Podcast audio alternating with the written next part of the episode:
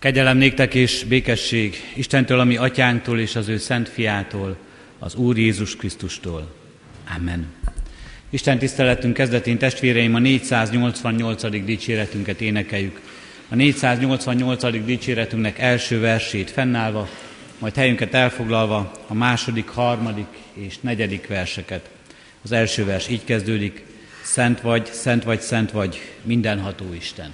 Isten tiszteletünk megáldása, közösségünk megszentelése jöjjön az Úrtól, a mi Istenünktől, aki teremtett, fenntart és bölcsen igazgat mindeneket. Amen. Hallgassa meg a gyülekezet Isten írott igéjét, amint szól hozzánk Mózes negyedik könyvéből, a tizennegyedik rész válogatott igeverseiből. Az igét nyugodt, nyitott szívvel, befogadó lélekkel hallgassuk. Azután ezt mondta Mózesnek az Úr: Gyűjts össze nekem hetven férfit Izrael vénei közül, akikről tudod, hogy a nép vénei és előjárói. Vidd oda őket a kijelentés sátrához, és ott álljanak melléd. Akkor leszállok, és beszélek ott veled. Elveszek abból a lélekből, amely rajtad nyugszik, és rájuk is kiárasztom, hogy veled együtt hordozzák a nép terhét, és ne hordozd azt egyedül. Az Úr pedig leszállt a felhőben, és beszélt hozzá, majd elvette abból a lélekből, amely Mózesen nyugodott, és kiárasztotta a hetven vénre. Amikor a lélek leszállt rájuk, akkor profétáltak, de máskor nem. Két férfi azonban a táborban maradt. Az egyiknek Eldád, a másiknak Médád volt a neve. Rájuk is kiáradt a lélek, mert ők is az összeírtak között voltak, bár nem mentek ki a sátorhoz. Ők a táborban kezdtek profétálni. Egy szolga elfutott, és jelentette Mózesnek, hogy Eldád és Médád profétálnak a táborban. Akkor megszólalt Józsué, Nun fia, aki ifjúkorától fogva Mózes szolgája volt. És ezt mondta: Uram Mózes, tiltsd meg nekik! De Mózes így felelt neki: Engem akarsz féltékenyen védeni? Bárcsak az Úr egész népe proféta volna, és rájuk is kiárasztaná lelkét az Úr. Ezután Mózes visszavonult a táborba Izrael véneivel együtt. Isten szent lelke tegye áldottá a hallott szavakat, hogy lehessen azok, lehessenek azok számunkra igazsággá és életté. Imádkozzunk! Drága Istenem, köszönöm neked azt, hogy ezen a reggelen ennyien itt lehetünk a te házadban, és hallgathatjuk a te szavadat, az igédet. És köszönöm neked azt, hogy, hogy megkaphatjuk az evangéliumot, és azt, hogy te is felhasználsz minket arra, hogy ezt az evangéliumot, ezt az örömüzenetet mi is sugározni tudjuk, mi is át tudjuk adni a te szent lelked által az embereknek. Köszönöm, hogy, hogy ez bárhol lehetséges, az iskolában, munkában, akár a cserkészetben. És kérlek, Uramat, hogy tudjunk a te eszközeid lenni, hogy mindenki meg tudja az örömhírt. Kérlek azt, hogy adj figyelmet, és nyisd meg a mi szívünket, hogy be tudjuk fogadni a te igédet. Amen. Amen. Kedves testvéreim, Istennek az az igéje, amelyet az ő szent lelke segítségül hívásával hirdetni kívánok közöttetek, írva található Jób könyvében. Jób könyvének harminckettedik részében, a hatodik verstől a kilencedik versig terjedő ige szakaszban. Megszólalt hát a búzból való Elihu, Barakél fia, és ezt mondta: Én még fiatal vagyok, ti pedig öregek. Ezért hátrahúzódtam, és féltem elmondani nektek, amit tudok. Azt gondoltam, beszéljenek a korosabbak, adják tudtul a bölcsességet az idősebbek. De csak a lélek az a halandóban, a mindenható lehelete, ami értelmessé tesz. Nem az idősek a bölcsek, és nem a vének értenek az ítélethez. Eddig Isten írott igéje. Kedves testvéreim, azt gondolom, hogy még ma is nagyon kockázatos kimondani ilyen gondolatokat, amelyeket Élihútól olvastunk, nemhogy az Ószövetség korában. Az ószövetségi korban, amikor az idősek tanácsa, a vének tanácsa nem csak Izraelben, hanem az, abban a korban szinte minden nép között a legnagyobb tekintélynek számított. A vének tanácsa, amelyről talán sok kép van előttünk, a fiatalabbak talán indiános filmekben látják, ahogyan ott ülnek az öreg indiánok körben a sátorban, és megvitatják a törzs dolgait, és próbálják csillapítani a fiatalokat, vagy ahogyan talán a cserkészetben oda kell figyelni, és engedelmességet, engedelmességgel kell tartozni a felnőttebbek, az idősebbek felé. Vagy a történelemből megtanult nagy népvezetők, a Gerúszia, a spártaiak törvénytanácsa, melyben csak hatvan év fölöttiek kaphattak helyet, amely irányította az egész nép dolgait. Mindez ott van az Ószövetség népének, Izraelnek az életében is, az apostolok cselekedeteiben, Jézus korában a Sanhedrinnek nevezték. Talán éppen abból a történetből adódóan hetven fővel voltak tagjai, a nép vezetői, amelyet lekcióként olvashattunk, amelyben ez a hetven ember ott profétál, és amelyben Isten lelkének ajándékát bírják. Még ma is nagyon kockázatos talán kimondani olyat, amelyet Elihu mond, nem az idősek a bölcsek, és nem a vének értenek az ítélethez, nem csak az Ószövetség korában. Mert könnyen megjelenhet a kritika, hogy aki így beszél, az tiszteletlen. Aki így beszél, az engedetlen. Aki így beszél, az lekezelő, egymással szembeállítja a generációkat, aki így beszél, az törtető, aki így beszél, az nem tudja, hogy hol a helye. Az idősek tisztelete, az előttünk járt nemzedékek elismerése olyan erős szabály, a tíz parancsolat ötödik parancsolata, hogy azt már azt mondhatjuk, nem is szabály csupán az életünkben, nem is olyan örökség, amely emberi tapasztalaton nyugszik, hanem az Isten kijelentése, az Isten igazsága. Tiszteld apádat és anyádat, hogy hosszú ideig élj azon a földön, amelyet az Úr, a te Istened ad te neked. A történet, amelyet felolvastunk az ige Jób könyvéből, szól hozzánk. Jób a nagy szenvedő, ott ül porban és hamuban, betegségektől, szenvedésektől összegyötörten, teljesen összetörve, és érkeznek hozzá a barátai, és ez a barátait bemutató, és a barátaival való beszélgetés bemutató részben hangzik az ige, ahol megszólalnak a vigasztaló hangok, megszólalnak a magyarázatok, hogy Jób miért kell, hogy elhordozza ezt a nagy büntetést, miért kell, hogy ebben a helyzetben megélje békességgel, és nem lázadva az ő élethelyzetét. Megérkeznek a vigasztalók, a magyarázat, magyarázók, de azt látjuk, hogy Jób nem sokat kap tőlük. Sőt, még az igazságaik sem érnek sokat számára. Amikor majd Jób megnyugszik, azaz Istennel való találkozás lesz. Elihu, a harmadik barát, aki utoljára szólal meg, nagy alázattal mondja, hogy végighallgatott ő is mindent, ami eddig elhangozhatott ehhez az emberhez. Ahhoz, akinek igazán Istenre van szüksége. Ahhoz az emberhez, aki ott ül összetörve, ahhoz az emberhez, aki arra vár, hogy valahonnan segítséget kapjon. Végighallgatott mindent, és azt mondja, nem az idősek a bölcsek, és nem a vének értenek az ítéletet, ítélethez. Most nem mondjuk erre rögtön azt, hogy micsoda tiszteletlenség, de kérdezzük meg inkább, mi az, ami különösen is nagy lehetősége annak, aki hosszú életet kapott az Istentől. Halljuk talán sokszor, hogy a bölcsesség a korral jár. Ahhoz, hogy valaki igazán bölcs lehessen, ahhoz koros embernek kell lennie. Elihu is így indítja a beszédét.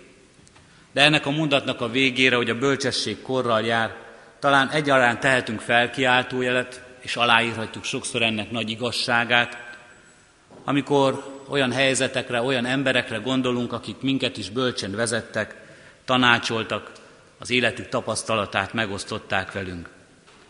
De egyaránt tehetünk kérdőjelet is ennek a mondatnak a végére. Mint ahogy az sem általános, hogy mindenki, aki fiatal, aktív és tetre kész, mert ez sem ilyen egyértelmű. Miért kerül ma elénk ez az ige, és ez az ige szakasz és ennek magyarázata? Egyházközségünkben presbiter választás lesz. És talán mindannyian jól tudjuk, hogy ez a szó, hogy presbiter, azt jelenti, hogy vén, hogy idős. Idős embert jelent, és a presbitérium, az idősek, a vének tanácsa, talán a Sanhedrin példájára is, talán a régi vének, tanács, vének tanácsának példájára is. Azért, mert Isten azt gondolja, hogy az ő népének vezetésére bölcsemberekhez, bölcsembereket kell odaállítani. Mi az, amiért ennek a testületnek a görög nyelvből származó neve összeforr a küldetésével és a céljával? Nem más ez, mint hogy bölcs, tapasztalt emberek álljanak egy közösség élén, akik ismerik a világot, amelyben élnek, akik ismerik azt a világot, amelybe Isten helyezi az ő népét, amelyből nem kiveszi, hanem amelybe elküldi azt. Miért legyen a presbiter idős ember? Kérdezzük meg.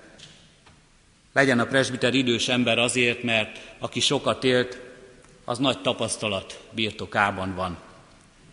Legyen a presbiter idős ember, mert aki sokat élt, az sokat is tanulhatott. Nem feltétlenül így van, és nem is feltétlenül iskola, iskolai tanulmányokra kell gondolnunk, de sokat tanulhatott az élettől. Nem csak a tapasztalataiból, másoktól, mások hibáiból is, mert sokat láthatott ebből is. Legyen a presbiter idős ember, mert a Szentírás arra tanít minket, hogy az évtizedek elmúlása egy ember élete felett az idős kor lassan hozza közel, de sokkal érettebbé és mélyebben érthetővé teszi az idős ember számára azt a nagy igazságot, hogy csak a mindenható lehelete tesz értelmessé.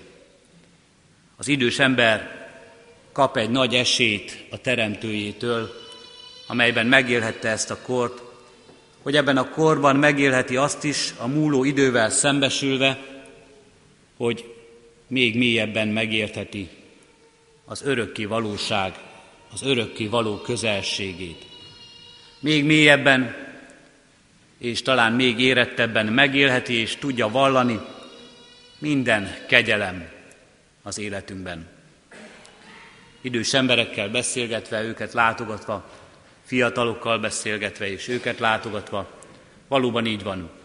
Ez, hogy minden kegyelem, ezek a szavak szó szerint is, vagy ezek a gondolatok érdekes módon leginkább idős emberek szájából hangoznak el, és nem a fiatalok szájából. Mert a fiatalok talán sokszor még azt mondják, minden erő kérdése. Erőből el lehet dönteni mindent.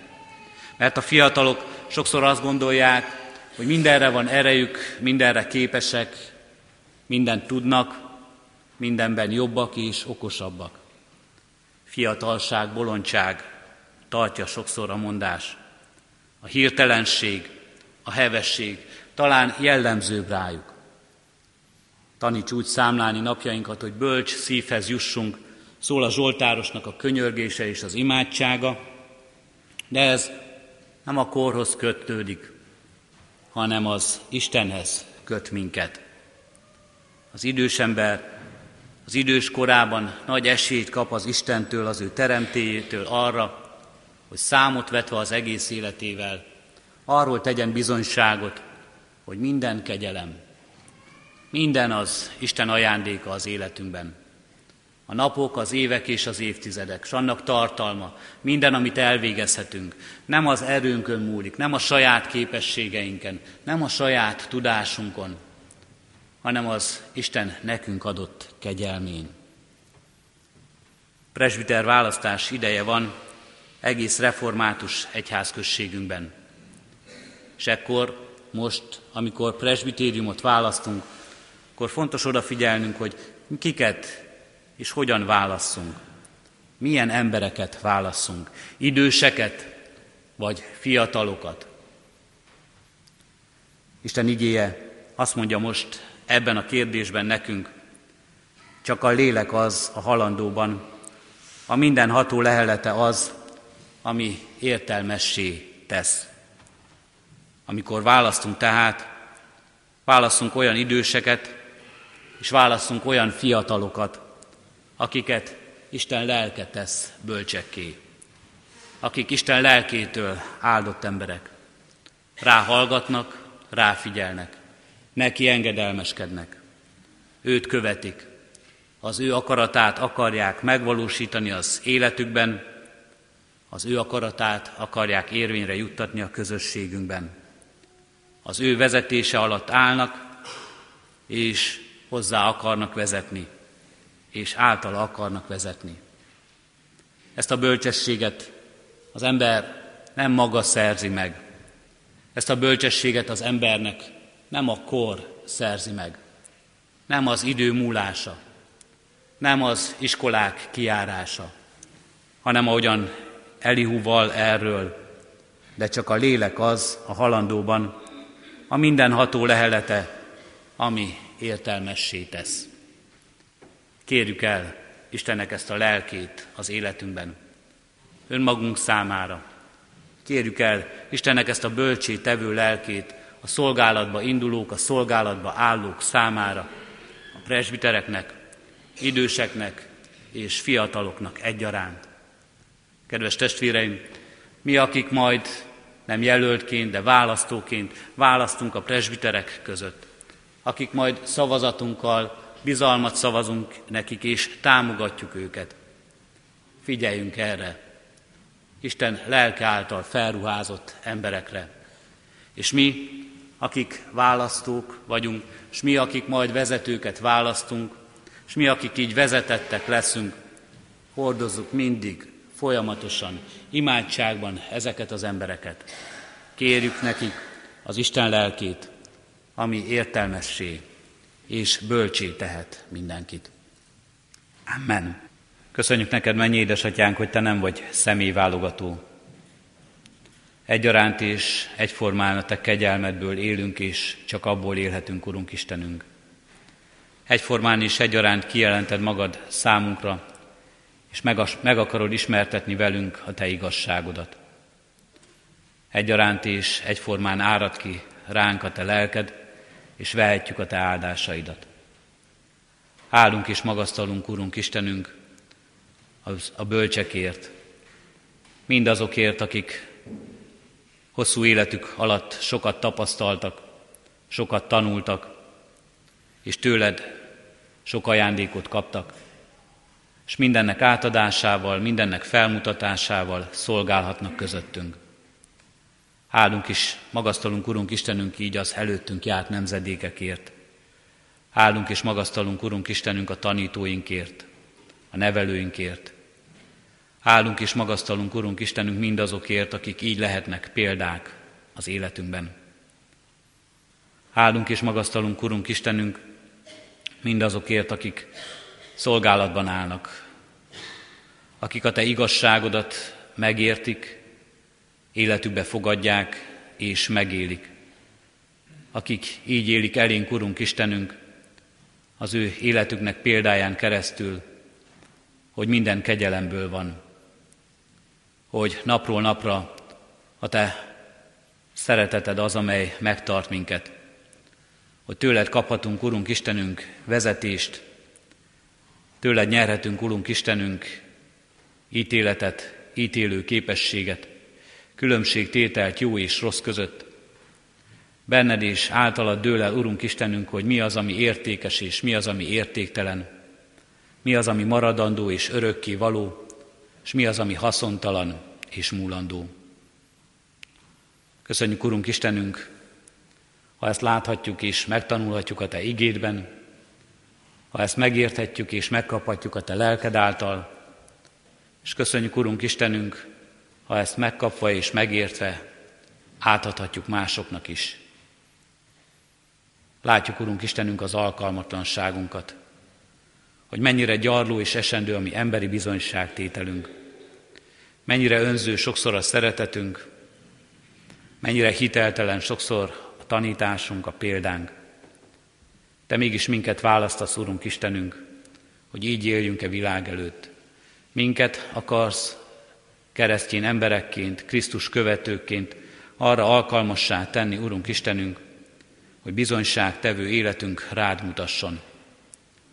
Magunktól erre valóban alkalmatlanok vagyunk, ezért szent lelkedért könyörgünk.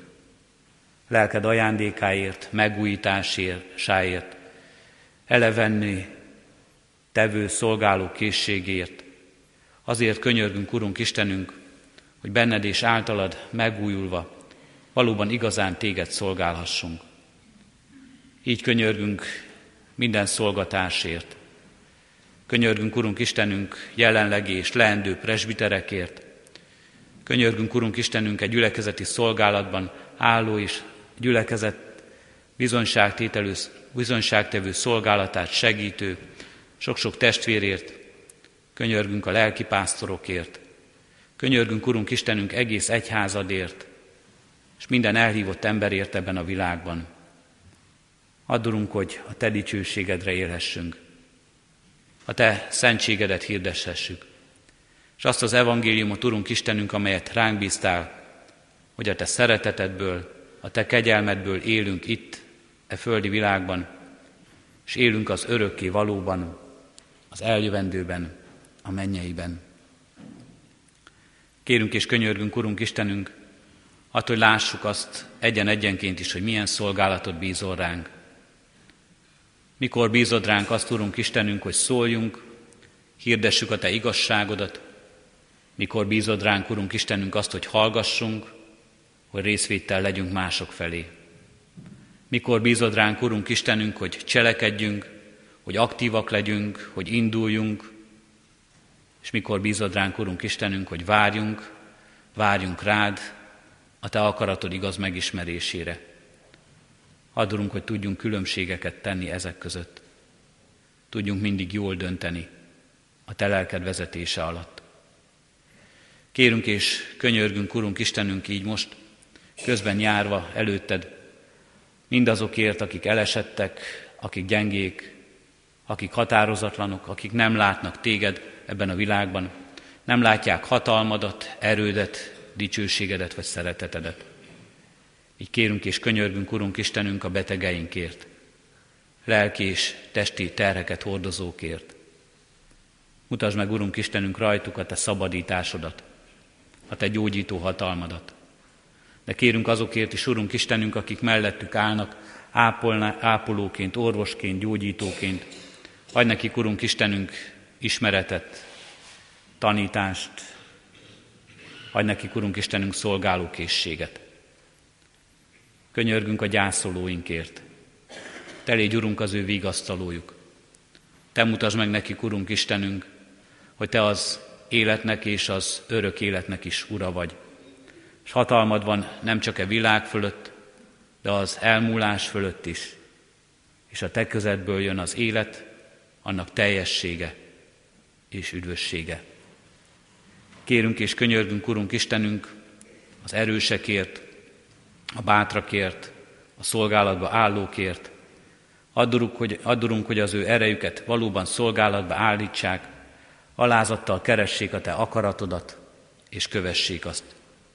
Így kérünk, Urunk Istenünk, egyházunk, népünk és a világ vezetőiért.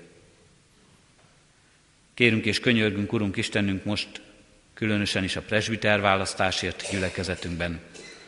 A te lelked vezessen ebben minket, és ez adjon, az adjon nekünk igaz ismeretet, ez adjon mindannyiunknak bölcsességet a döntéseinkben. Amen. Jézustól tanult imádságunkat együtt és fennállva mondjuk el.